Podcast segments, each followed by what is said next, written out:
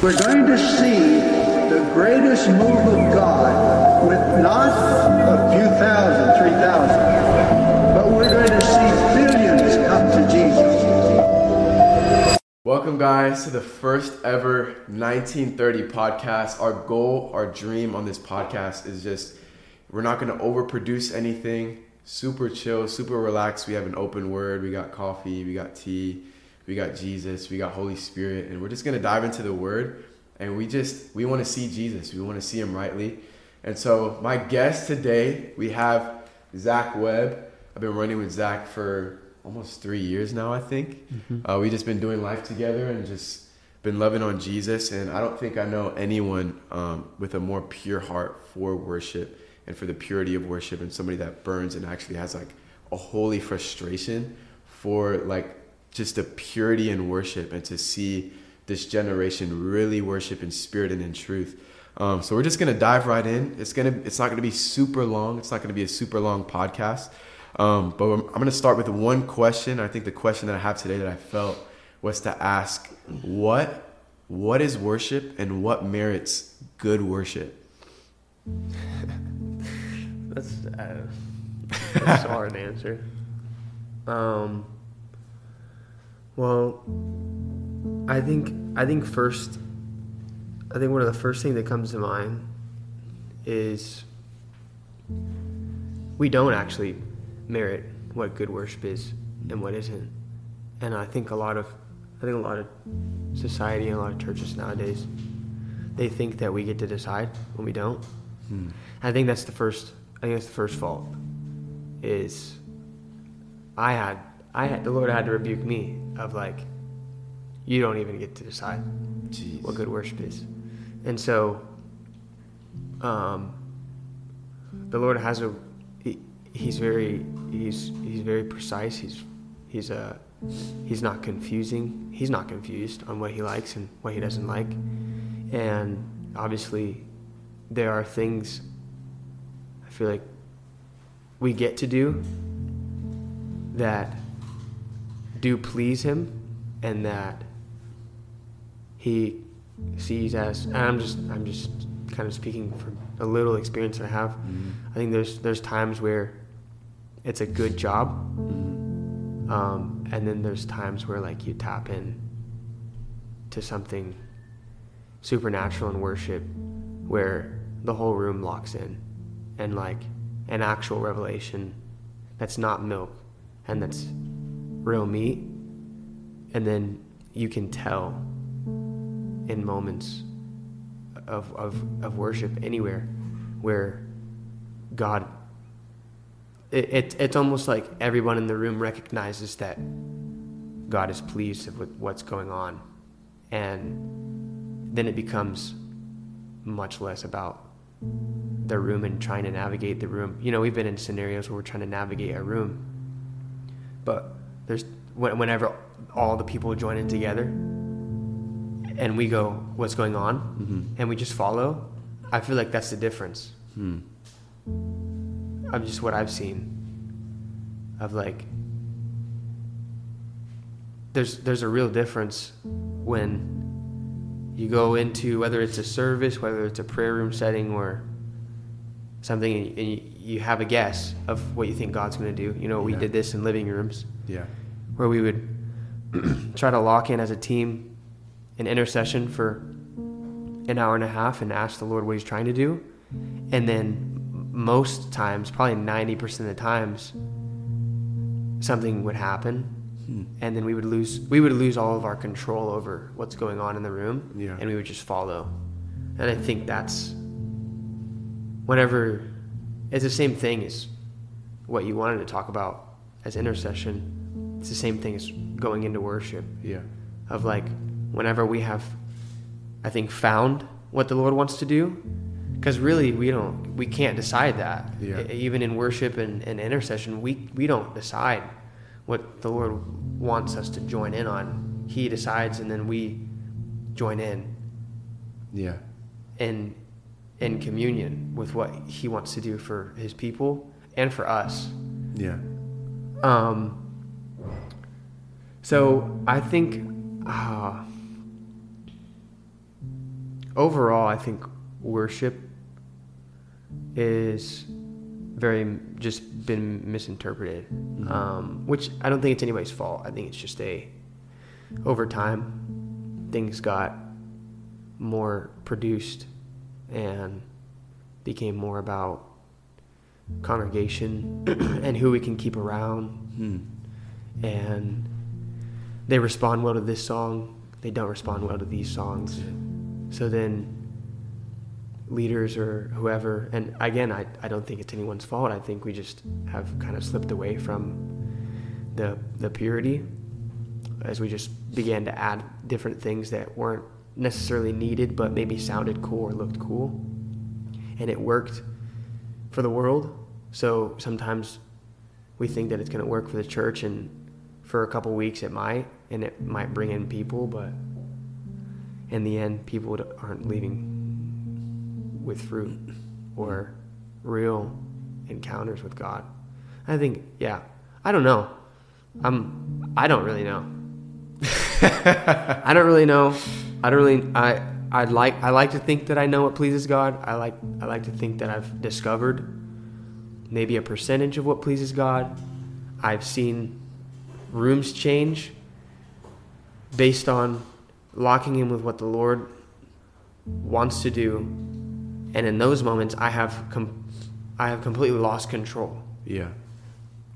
And become dependent. And I think whenever we realize that we can't be independent, mm-hmm. and we become dependent, even on the outcome of a room, I think that's whenever He's pleased. Yeah. And I think that's something that I enjoy about watching you lead worship, is I know that your dream is to find out what pleases the Lord. Mm-hmm. And I think that's something that's lost in our generation when it comes to worship, where kind of what you were articulating was the heart behind worship oftentimes is, how do I move a room? But your heart posture has been, how do I move his heart? And that has caused you, from what I've seen just by living with you, it's caused you to be obsessed with this. Mm-hmm. And so you read this, and then you find that you enter in with praise and thanksgiving. Mm-hmm. And so you get excited about the idea, I can enter in by praise and thanksgiving. Yeah. And so you lead out of that place, and then you hit a pocket, and then you get excited because you find what pleases his heart. And when you please his heart, it moves a room. Yeah. And so like what? Because I've seen you move rooms, like, or I've seen the Lord move rooms through your yes and through your obedience. So like, how have you gotten to a point? Because I'm sure there's young worship leaders that are watching, and they've led worship for quite some time, and they've kind of hit this wall of like, oh, I want to see God move a room. Or maybe they're in a religious region, mm-hmm. or they're hitting walls of in worship, yeah. and leading worship. How have you seen, in your experience, how have you seen breakthrough in seeing God move a room?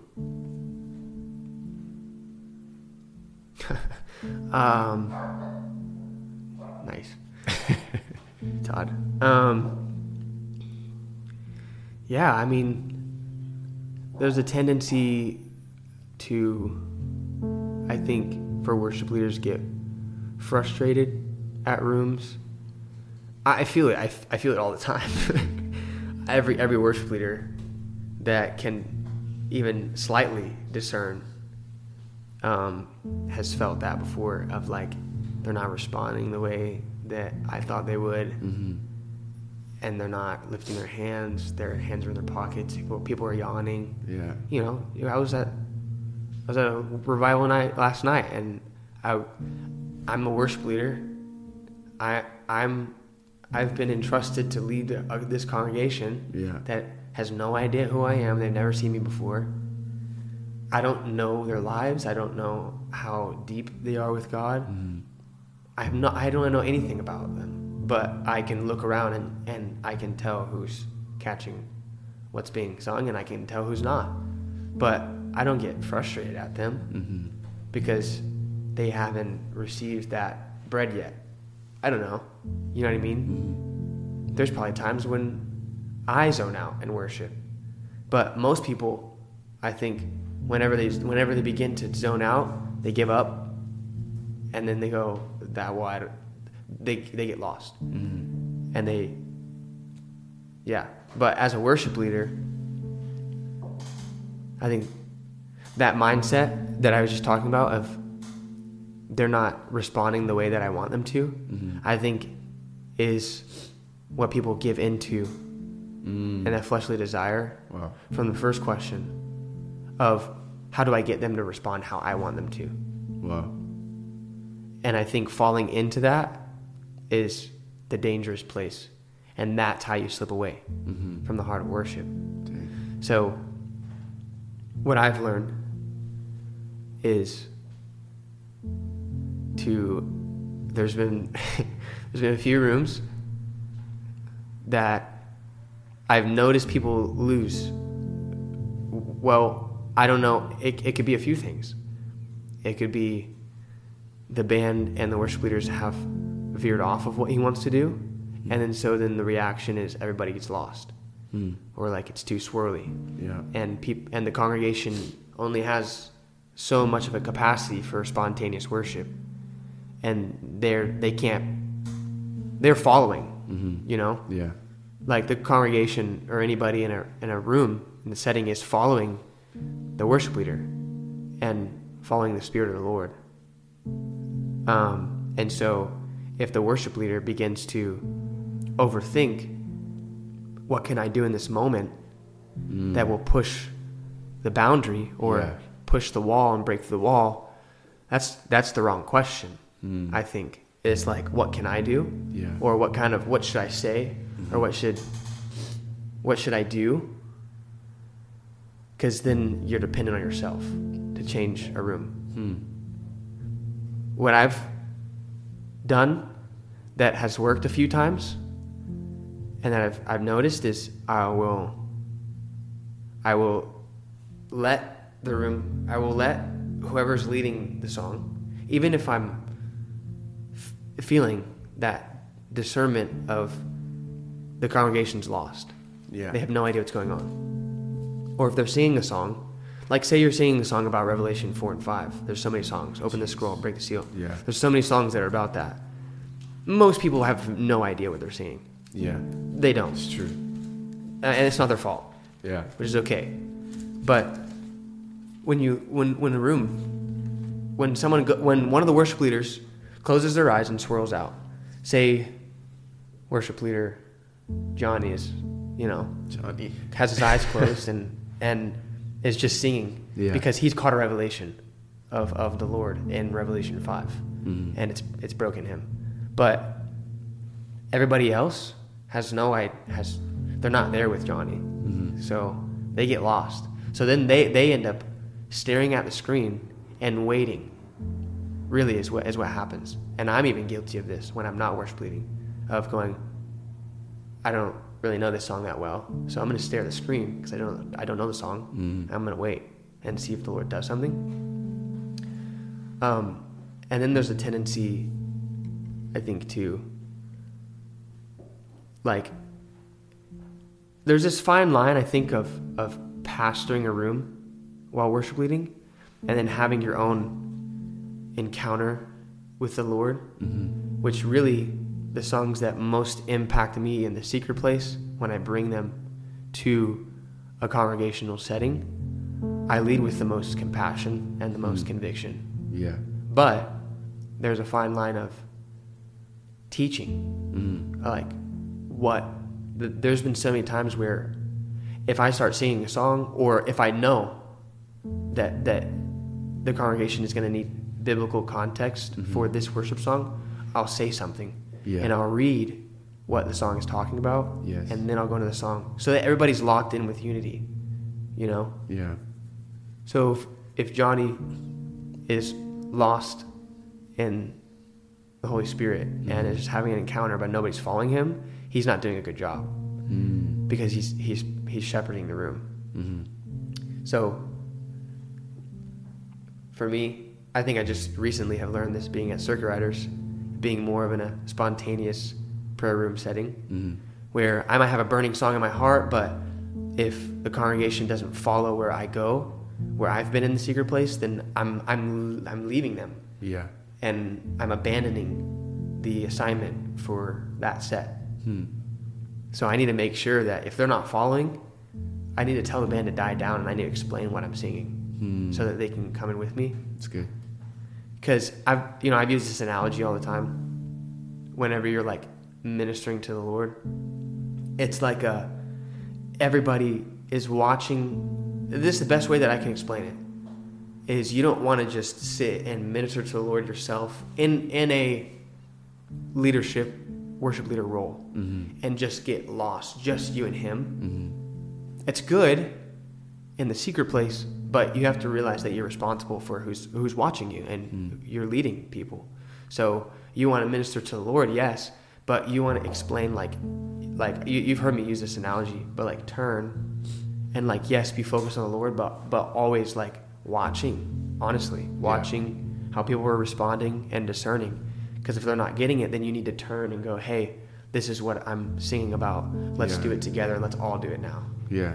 And that's whenever I have discovered that's what brings in unity and allows people to worship in spirit and truth. Because I might be worshiping in spirit and truth on my own, but if they don't know this truth, then what's happening? What do I need to do? So that's probably the best way I can answer that. I don't know. Yeah, and I think that's huge. Just you have a burden to teach rooms that you're in, and it reminds me of a tour stop that I had in Wisconsin. I was at a stop.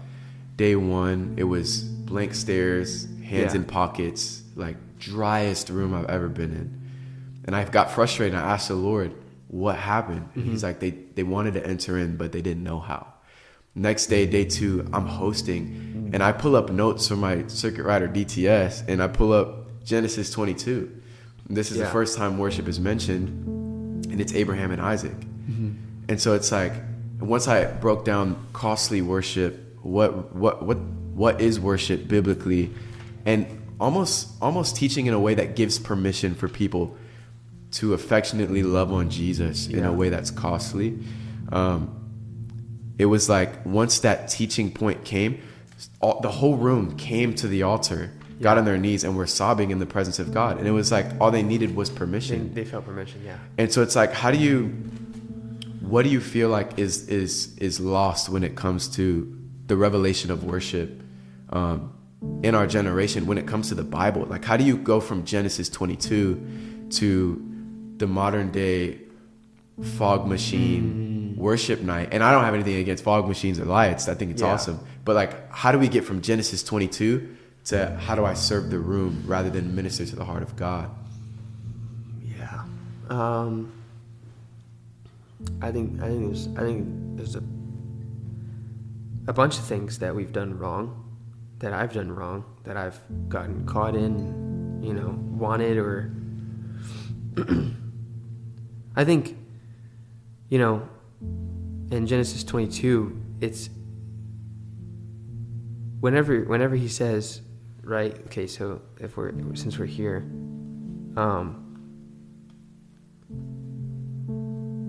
which verse is it? Whenever he says we're gonna go up the, he says he tells his disciples, he tells his the people that are with him, I'm gonna go up to the mountain and worship before he goes up with Isaac. Where is that? I think it's. Stay here. Yeah, verse 5. Okay. Stay here with the donkey, and I'll go yonder. Oh yeah. Stay here with the donkey. Abraham told his servants, the boy and I will travel a little farther. We will worship there, and then I will come right back. It's so weird how the Lord. I don't know where Abraham heard this from, because the Lord didn't say that sacrifice is worship.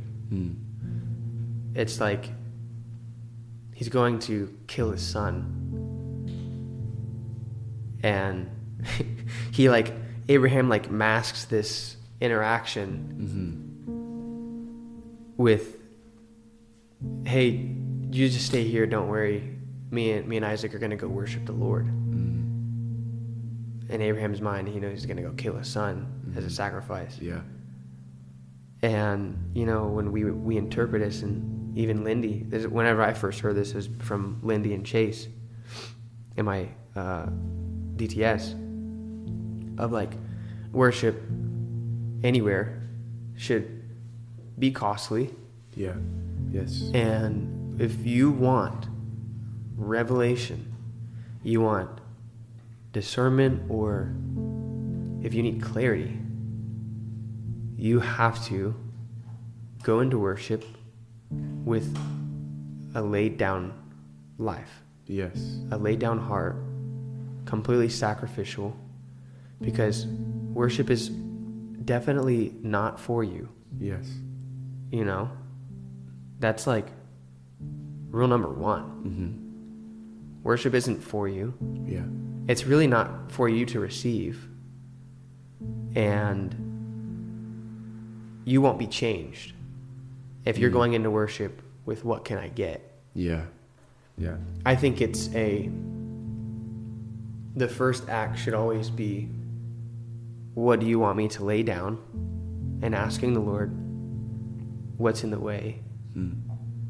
What can I die to? What branch can you prune? Or what branch do you need to cut off completely? I was just reading this morning. Mm.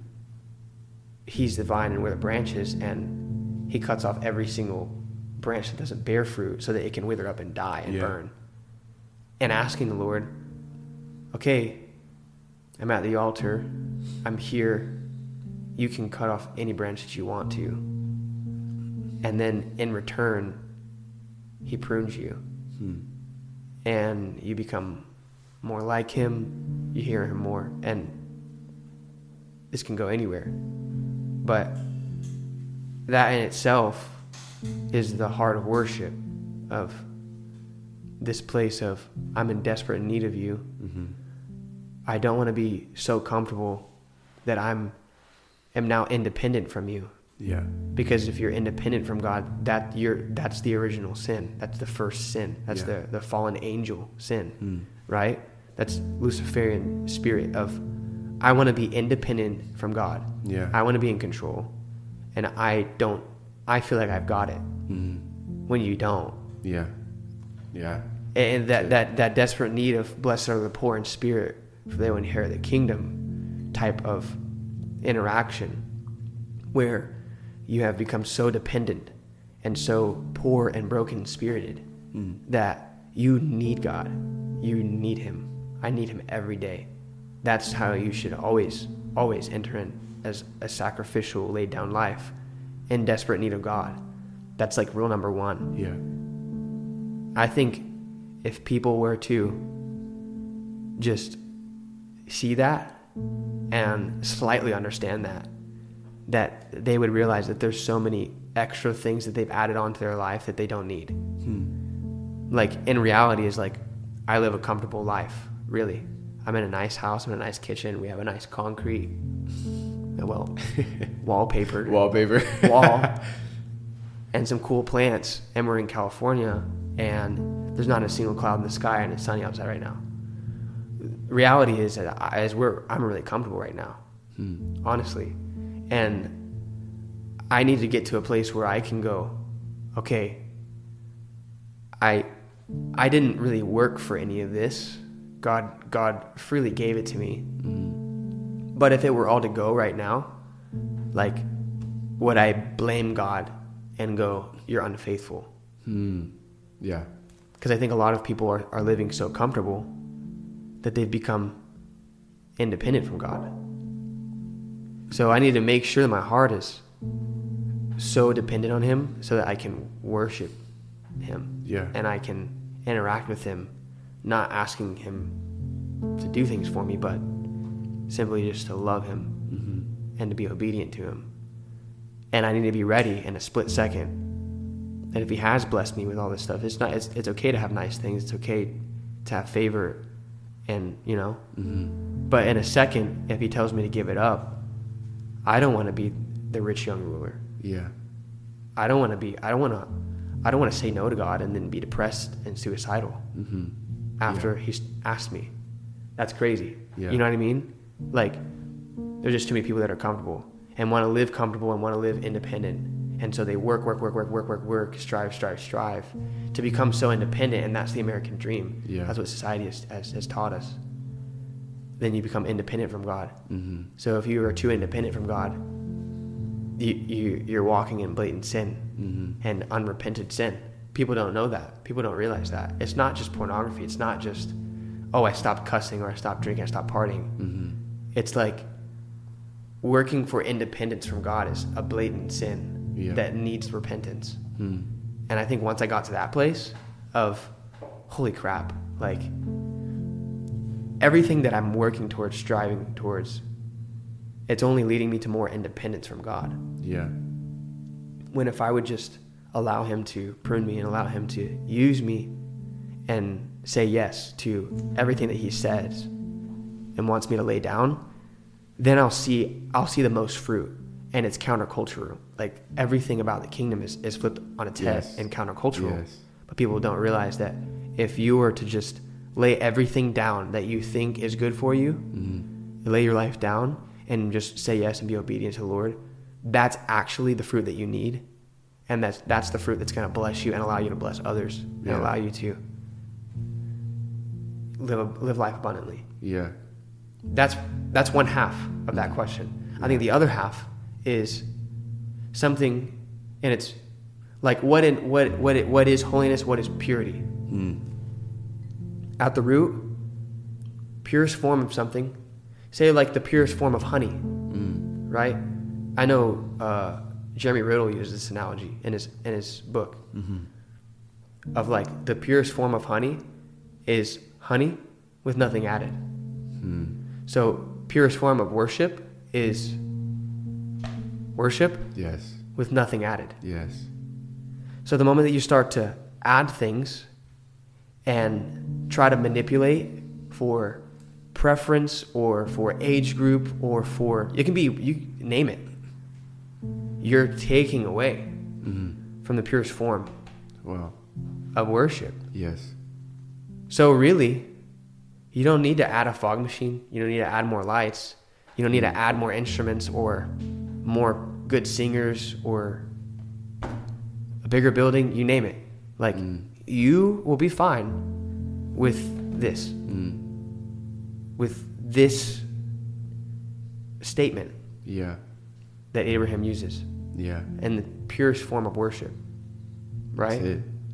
The more that you add things and the more that you, because really this is really what it is you start to add things because you think you can do it, and you think, yeah. that it's going to work. Yeah. So then you take control, and it's the same thing as becoming more independent from God, because you think that you have what it takes, or the more stuff, jeez. That you add and spend money on for congregations, yeah. you think it'll work. Yeah. When you're adding more, to the purest form, which is it's not what, yes. what the Lord wants. Mm-hmm. So I think over time we have added to something, jeez. That doesn't need addition. Wow. Yeah. And it needs just the heart message, and it just needs the ground root of what he wants, which, yeah. is sacrifice and, yes. Yeah. Yeah. That's like probably 5% of what worship actually means, maybe. Yes. Like, yeah. I'm still learning. Mm-hmm. But I know that sacrifice works.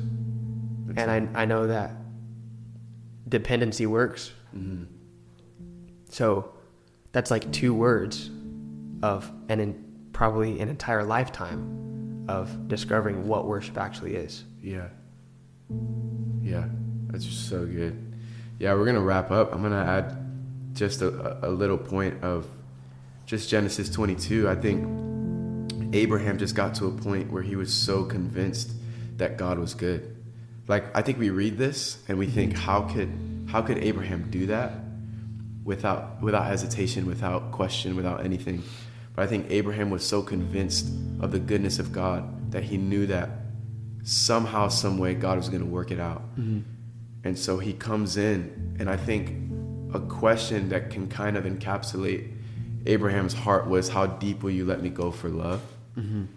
And I think sometimes we can come into worship and it's this transactional thing. But Abraham's heart was, I want to give you something that's costly. And how deep will you let me go for love? How abandoned will you let me be? And ultimately, the result was God's heart was moved, saves Isaac, and then he blesses Abraham, blesses his descendants. Mm-hmm. There's a ram in the thicket who obviously foreshadows Jesus. Jesus will ultimately come from his line. And so there's like this whole, product of costly worship. Mm-hmm. And it wasn't Abraham's dream to have blessed descendants, you know, for the ram in the thicket. That wasn't on Abraham's mind. His mind was, how far will you let me go for love? But the byproduct was God's heart was moved in such a way that Abraham's life was transformed forever. So I think there's a place in worship, or ultimately there's a place in love, where real worship says, how far will you let me go? How much will you let me give? And I think that's something that I've seen you do time and time again, where it's like, I've seen you give up opportunities for pure worship, for a pure life in Jesus, where the dream really has become Jesus. The dream has become him. And so I think that's why God breathes on your ministry and the way that you lead and stuff like that, because it comes from a pure place, and he has become the dream. And you're like, how far will you let me go for love? And you're never content. You've never reached a point where you're satisfied. You always want more of him. And I think that's true worship. That's what he means by, I'm going to raise up worshipers that will worship in spirit and in truth. So I think that's it. We're going to wrap up. This is a crazy episode on worship. Many more to come. With Zach, we literally live together, so we'll do some more episodes, but we want to keep these somewhat short in a 30-minute arena. Hope you guys were blessed. This will be on YouTube, probably some clips on TikTok, I don't know, but subscribe, like, share this with a friend. I hope this blessed you. Comment below what you think and what stuck out to you, and we'll catch you on the next episode. Peace. Nice. You should cut out the peace. Yeah. Okay, whatever. I thought it was cool.